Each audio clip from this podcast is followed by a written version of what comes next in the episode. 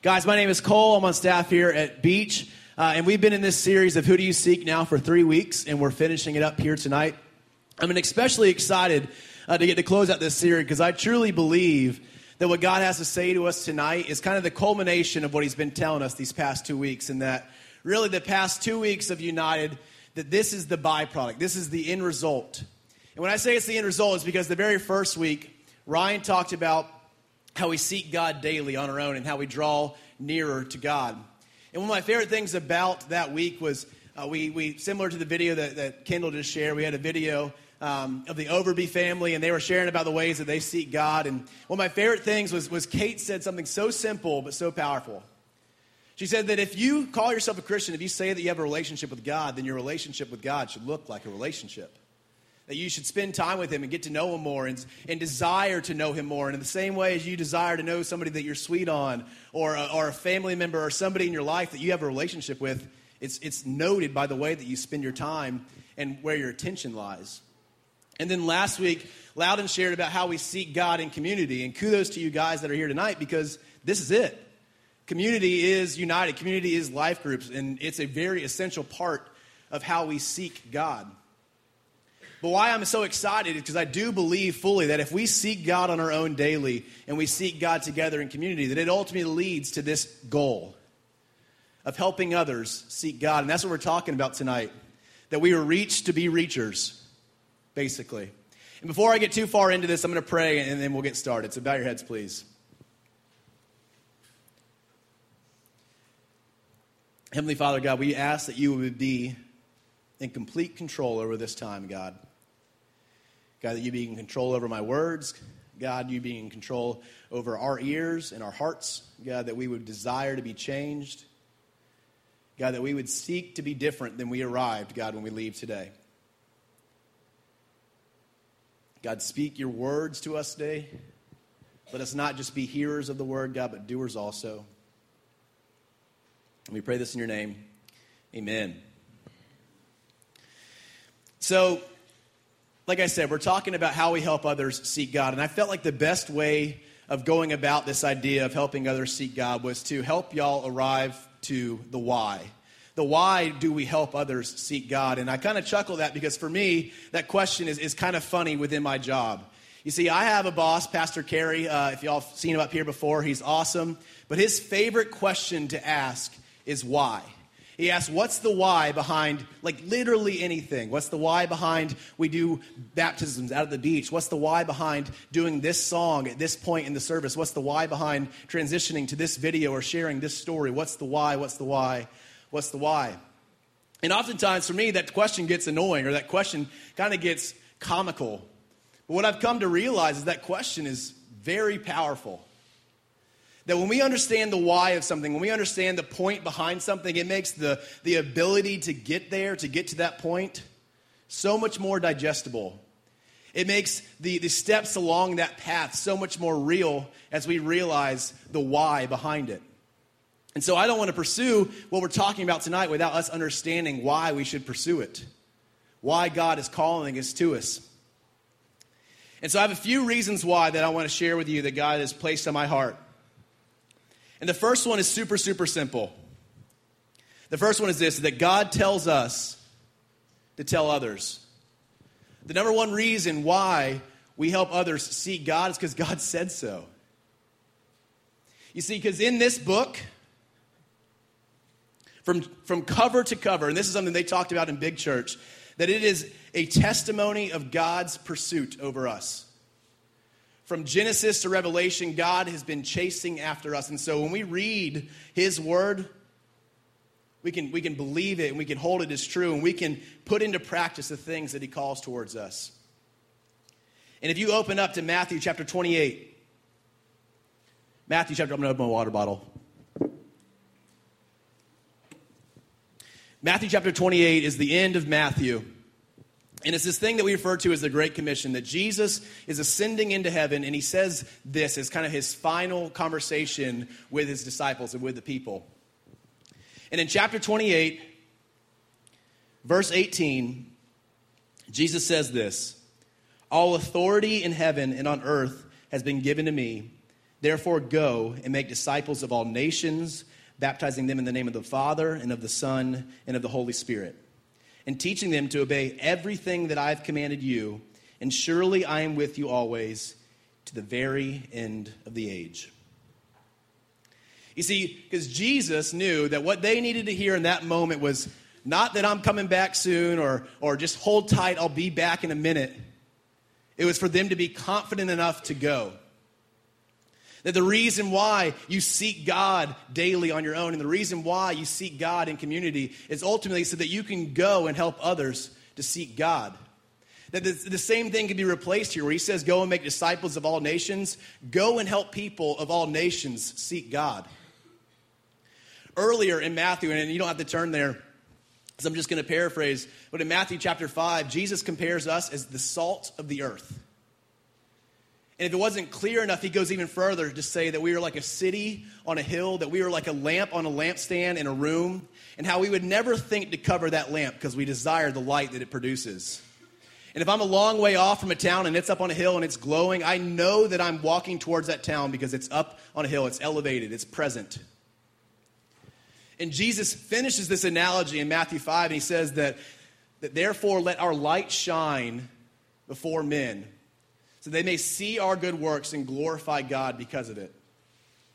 See, God tells us to tell others, and, and the example that we carry is a byproduct of what He's been doing in our hearts. The second why of how we understand why we help others seek God is that God found you to find others. God found you to find others. See, I think that God realized a very long time ago that to win some, he only had to win one. That if he was able to completely transform and rewrite somebody's existence, their value, their passions, their pursuits, that he wasn't just changing that one person's heart, he was changing every single heart that that person would then go and change. And it's easy for us to understand this because we, we love to talk about things that we're excited about. You know, if, if, if you're looking for a restaurant, I, I will tell you to go to the Grom or I'll tell you to go to Chick fil A because they're delicious places to eat. If you're going to see a movie, I'd say go see Baby Driver. If you never heard of it, I hadn't heard of it, it's a great movie.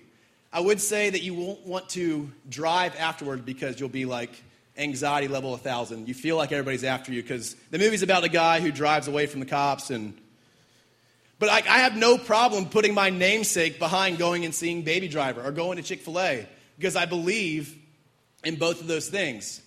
Or, or it made more sense to me this past year in Jamaica. And, and every year we go to Jamaica, and truly the whole goal of Jamaica is what we're talking about here tonight that we go there to help others seek God. But we're there in Jamaica and we're serving all week, and we have dinner together and worship together. And in the dinners, we have different themes, whether you might sit amongst people who were born in the same month as you, or one of my personal favorites is we have date night. Now, date night is not a romantic thing. It is a wonderful thing. It is, is an opportunity for you to meet somebody and grow in a relationship and understand and connect with people, talk about things they like, talk about things they love. And I was so blessed as to be paired with Miss Abby Woodward. Abby, are you in here? What's up, girl? Me and Abby had a wonderful time. We talked about things that we liked, we talked about animals that we loved. But at a certain point in our conversation, the, the, the, tempo, the excitement, the intensity from Abby shifted dramatically. Because we got into something that she was truly passionate about.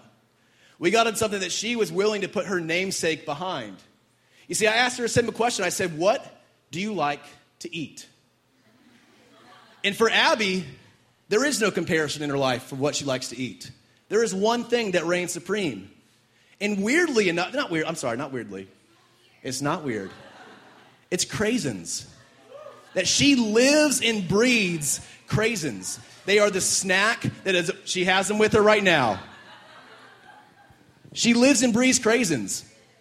You see, the whole entire conversation, when we started talking about craisins, was, was craisins all the way from then on out. And, and even after the date night ended, she, she wasn't satisfied to just talk about craisins. She went to her room and grabbed the one pound bag. I mean, I mean, literally a pound of craisins that she brought with her to Jamaica to make me try them.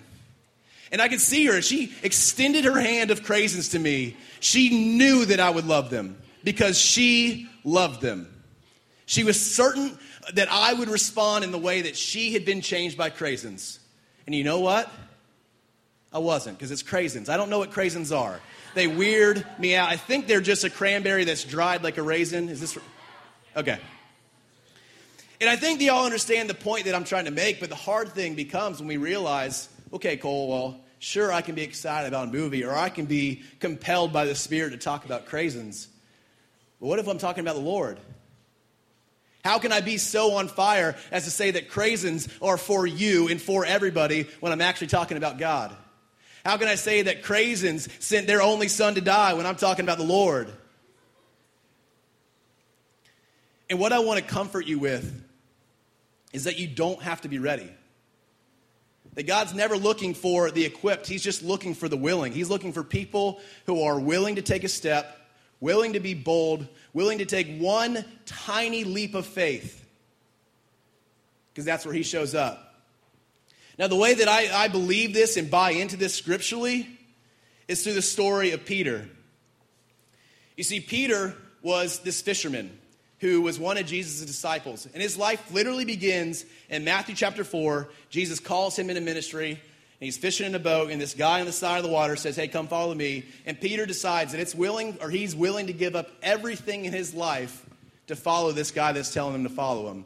He gives up his money, he gives up his job, he gives up his security and house and all these different things because a guy asks him to follow him.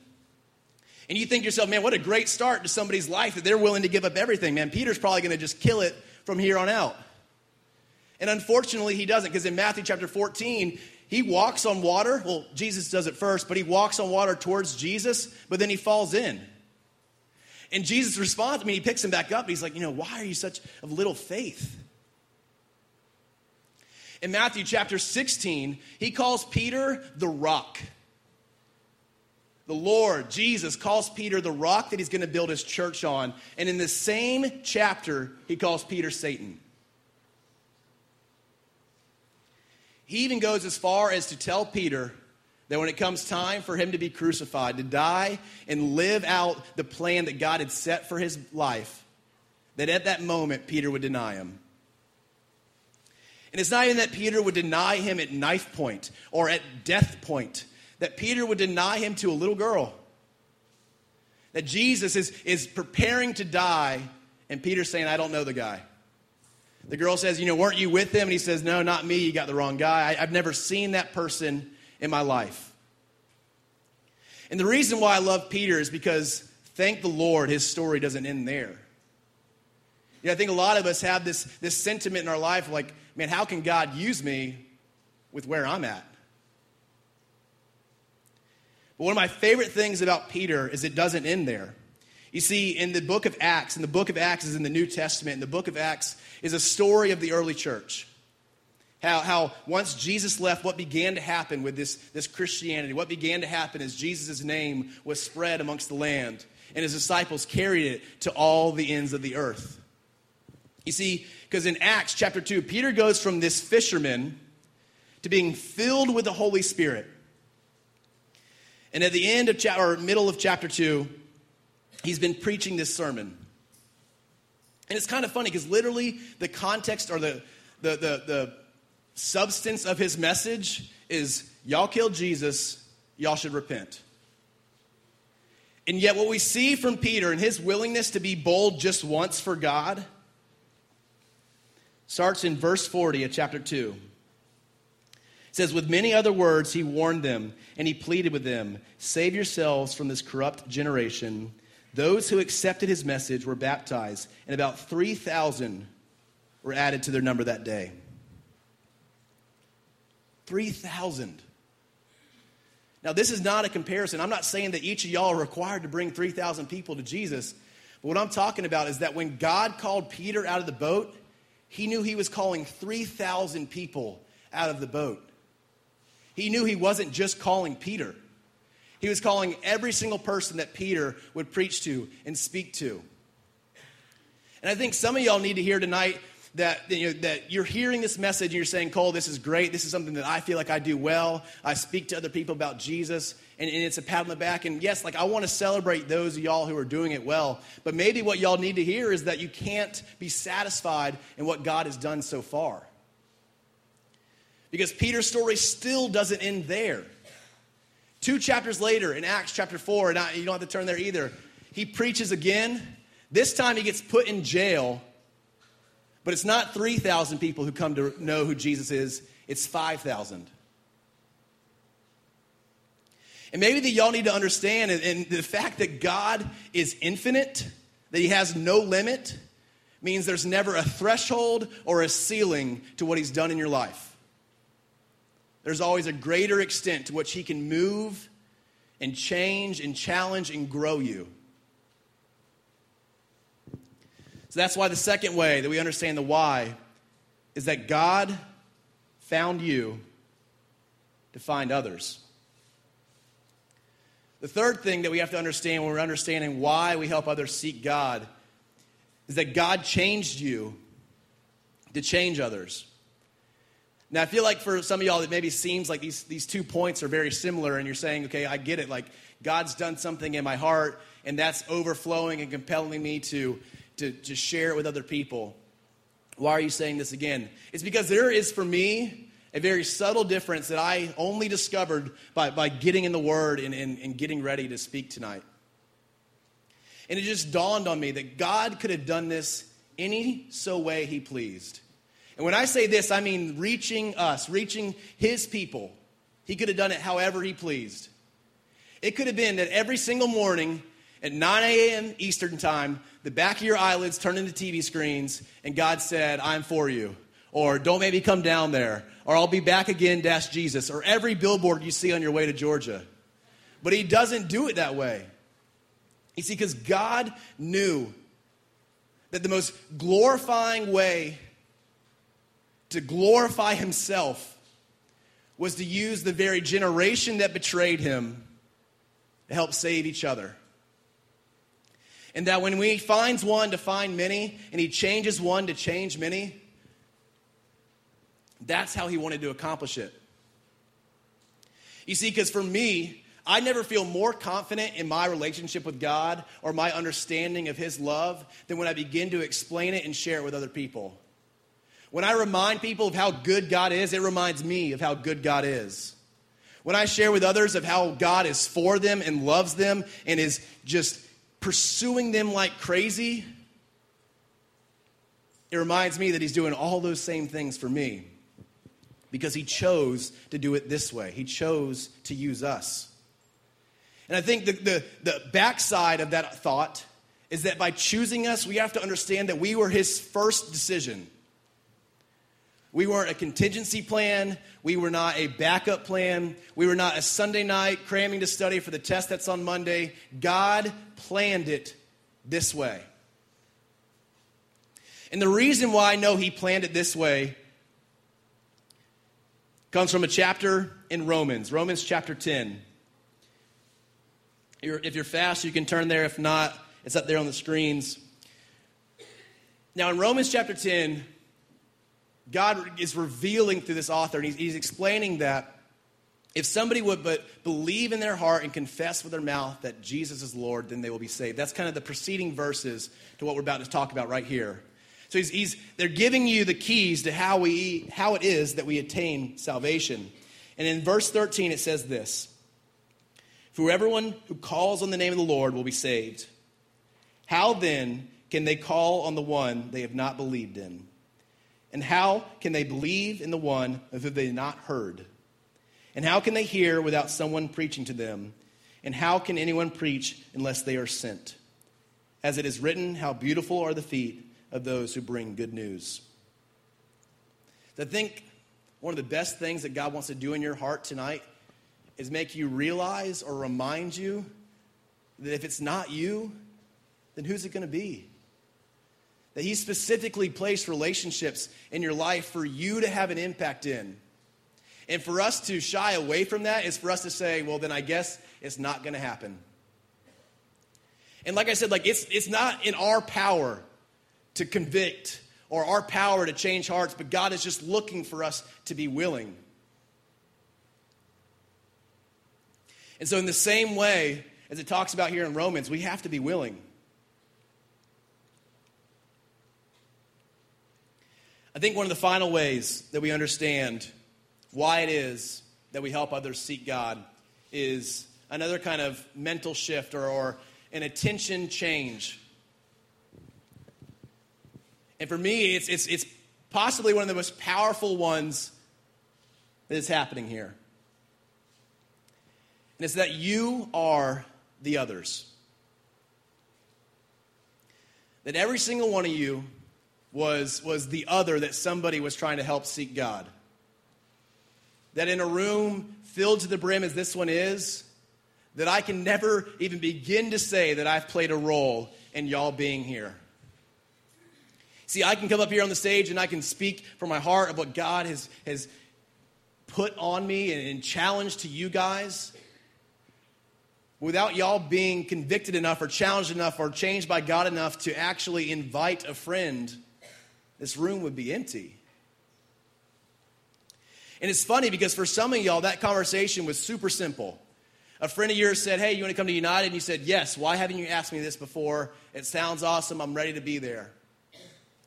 But for some of y'all, it was a challenge.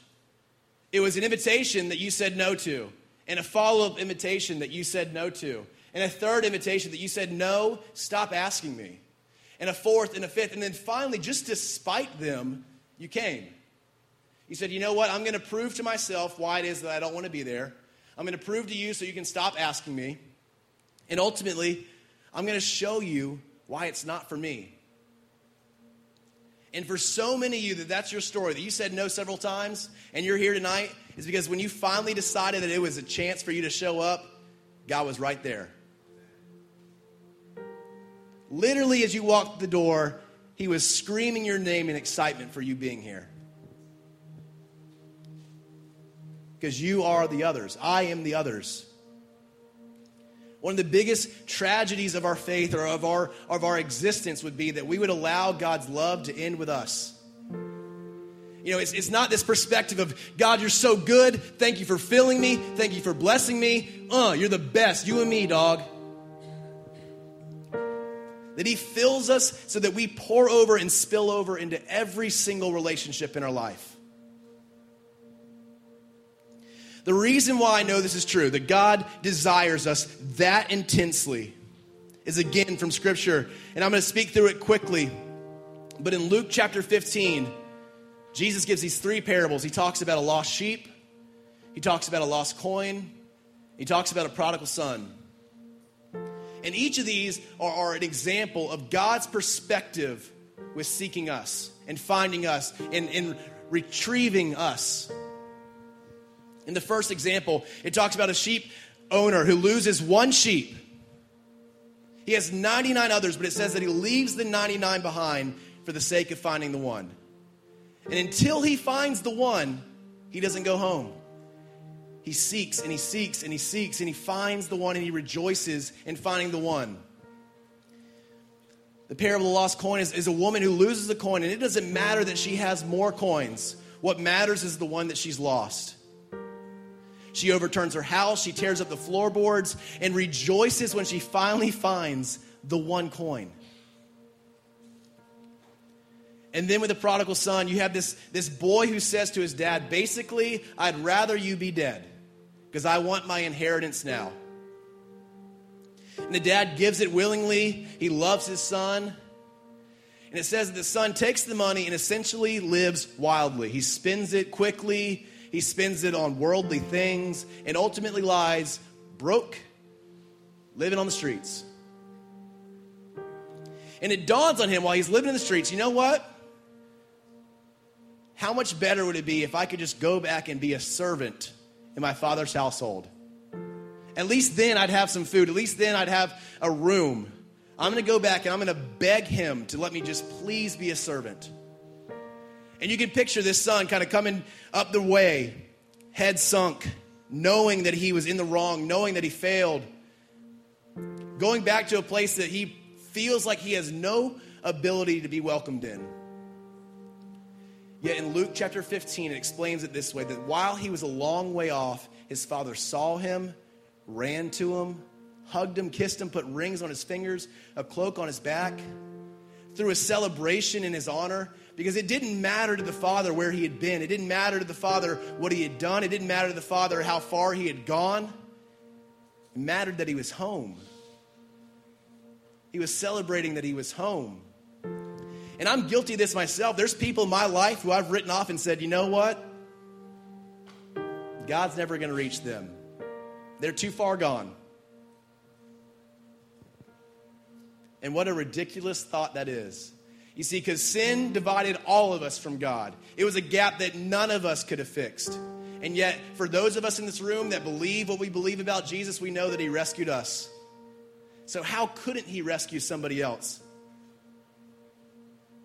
The limit of God's ability to impact your friends and your family or people in your life is a limit that you're inventing for yourself. As I grew up, I held a bunch of different jobs, and, and a lot of them I loved, a lot of them I hated. And, and Ryan oftentimes makes fun of me for this one, but uh, I lifeguarded for several summers. Uh, and he makes fun of me because the back of the hat says ocean rescue, and that seems like an overestimate of our ability or our training. In a lot of ways, of course it is. I'm not, I'm not rescuing the whole ocean. But we, we would lifeguard out at Hanna Park, and we went through all this different training to get us ready to, to be responsive, to, to help people out when they're in distress. We did training from first aid to CPR to uh, buoy rescues and paddleboard rescues. And every single morning you worked, we did PT, which lo- usually looked like running a mile, swimming a mile, and running another mile. All because we wanted to be at the ready the moment we were needed. And a lot of what we did was, was, was designed to be preventative, that with a whistle, you could blow somebody in before the issue, you know, got out of control. That you would stop a situation from happening before it happened. But as we know in our lives, sometimes things happen without our control. Things go outside of our plan. And so there's training for that too. An example that speaks to me so clearly from Scripture that, that we participated in was what, call, was what was called cadaver recovery. Now, a cadaver, for those of you who don't know, is a dead body, a deceased corpse.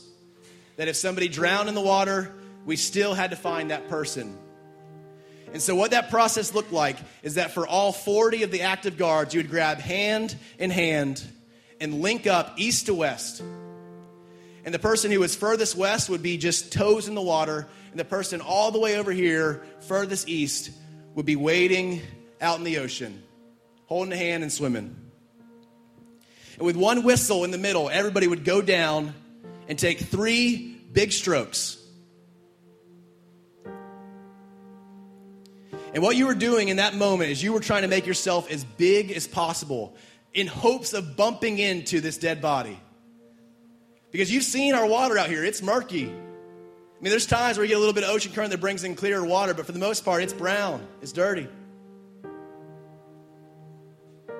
And one of the most powerful things that clicked to me when I, when I was getting ready for this is that when you come back up after three strokes, it didn't matter where you ended up. Because invariably, somebody would be a little bit further ahead, and a little bit further ahead of them, because they you know, swam a little farther in their three strokes. But every single time, you would reset to the furthest person back. The reason why you do that, the reason why you start again all the way back here where that one person didn't go that far, is so that not an inch is missed. And even if it meant that I searched the same sand four times in a row, it didn't matter because finding that one thing, that one person, mattered more than my preferences, my time, my commitment. And in the same way, that's what God has been declaring to us throughout this entire book. Is that He would search the same way, He would search the same waters. If we fail the same way over and over again, it doesn't matter. He's still looking for you. So, how could we be so selfish as to not help others seek God.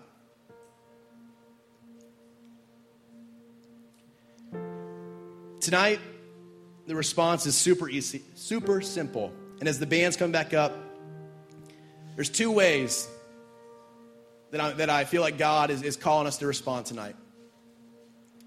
The first one is this that you are called to have relationships with people who don't know Jesus.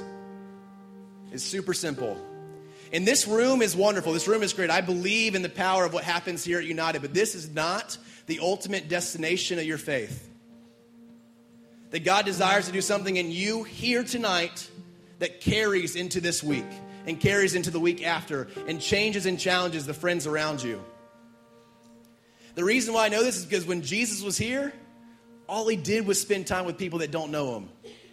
All he did was hang out with those that probably would have never braved the door of United or Block 84. They would have never came here. Because he knew that to help others seek him, it meant that he had to go help others seek him. And so for some of y'all, that means that you need to reach back out to a friend that you kind of maybe wrote off or felt like, you know, it's just never going to happen. For some of y'all, y'all have powerful friendships that you need to bring somebody into. That you need to let them see what it looks like to love each other well and encourage each other well and, and, and let people know that it's not about an invitation. It's not about them saying no and you just saying, all right, well, you know, see you later. That you'd be willing to love them enough that you would just spend time with them and show them and prove to them it doesn't matter if they ever come to United. The second way we respond is by serving. And tonight in the back room, we are going to have several laptops set up. And you can do this from your phone as well. It's case sensitive, so make sure it's all lowercase. But what I've come to know in my life is that I far too easily dismiss myself from God's plan. And what I mean to say this is that if you leave here tonight saying, okay, I'm going to reach out to a friend, great, I think you should. But what I see oftentimes is when I have that inclination that I need to talk to somebody, a week will go by, two weeks will go by. But when I'm serving, when I'm a part of something that's organized and focused on God, it makes serving God so firsthand that it's impossible not to. so we have things like Portside that Kendall talked about that you can go and serve. And serving at Portside means that there's no mistake that you're helping others seek God. Or maybe it's here at United that you want to serve and be a part of teams that welcome students that get here for the first time or help make this room clean and set up. Maybe tonight it's a calling to serve. I think the last thing that God just kind of put on my heart just now, and it, and it connects with what Ryan talked about with this idea of the two services, is that ultimately we just have to realize it's not about our preferences. It's about God's. That I live, I have roommates, both of them who don't know Jesus, and yet I willingly dismiss myself from being active in those moments. I go home, I watch TV, I hang out with them with no consideration of having a conversation about God because it's easier not to. But at a certain point, I have to say no to my preference. And in the same way, we have to say no to our preference about having one united together. Because, like Ryan said, if we have a room of 200 people that seats 200 people, where are they going to sit? if we're not willing to get out of our comfort zone and go to a service that's earlier in the day or later in the evening, if we're not willing to not sit with our best friend because our best friend has to go to a different service, but we want to be at the service that we feel like we're going to have an impact and share Jesus and connect with people, what a mission field is ahead of you with the idea that we have of going to two services. We have to get our preferences out of the way. Let me pray.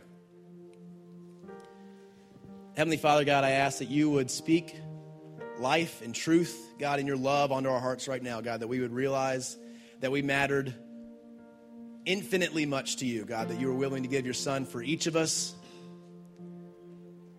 God, why wouldn't we, we why wouldn't we be willing to give our time for somebody else? God, I, I praise you, Father, that you allow us to share in your glory, God, when we get to be a part of other people encountering you.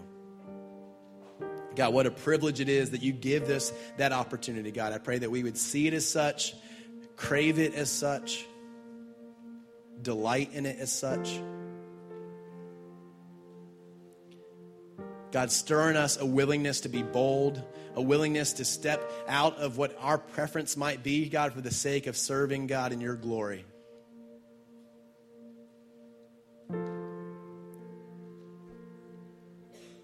Amen.